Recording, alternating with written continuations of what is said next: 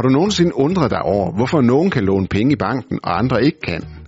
I det her tv-indslag giver vi dig et indblik i, hvordan din bankrådgiver tænker. Når du beder om et lån, går din bankrådgiver straks i gang med at vurdere, om du er kreditværdig. Og det kan du faktisk selv gøre en del for at være. Lad os tage et eksempel. Per er tredive år gammel, han er single, han har et godt job, tjener en god løn og bor til leje i en lejlighed.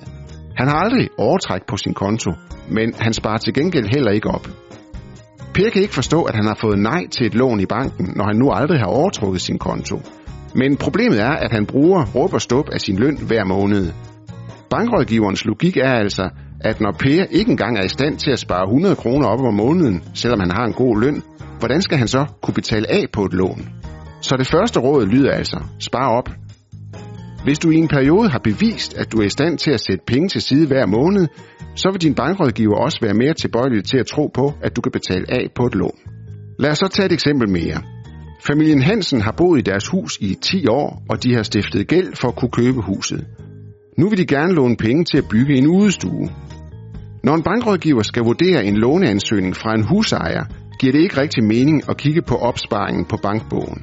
For en husejer kan det bedre betale sig at afdrage på gælden, end på at spare op. Derfor kigger bankrådgiveren på forholdet mellem husejerens gæld og værdien af husejerens aktiver. Værdien af aktiverne skal helst være højere end gælden. Jo mindre din gæld er i forhold til dine aktiver, jo mindre risiko løber banken ved at låne dig penge, og jo større er chancen for et ja. Så det andet råd lyder altså, sørg for at afdrage på din gæld. Det sidste forhold, bankrådgiveren kigger på, er forholdet mellem din gæld og din indtægt. Når et ung par med studiegæld køber et hus, vil deres gæld typisk være større end værdien af deres aktiver. Men det behøver ikke at være et problem, hvis de begge har en god løn og mange år til at betale af på lånet.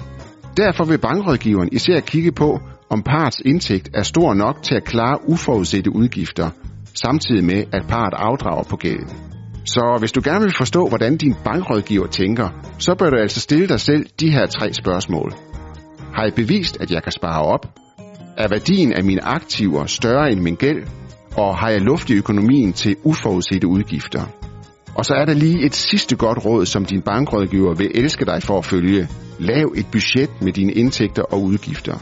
Det kan du med fordel gøre i Jyske Netbank.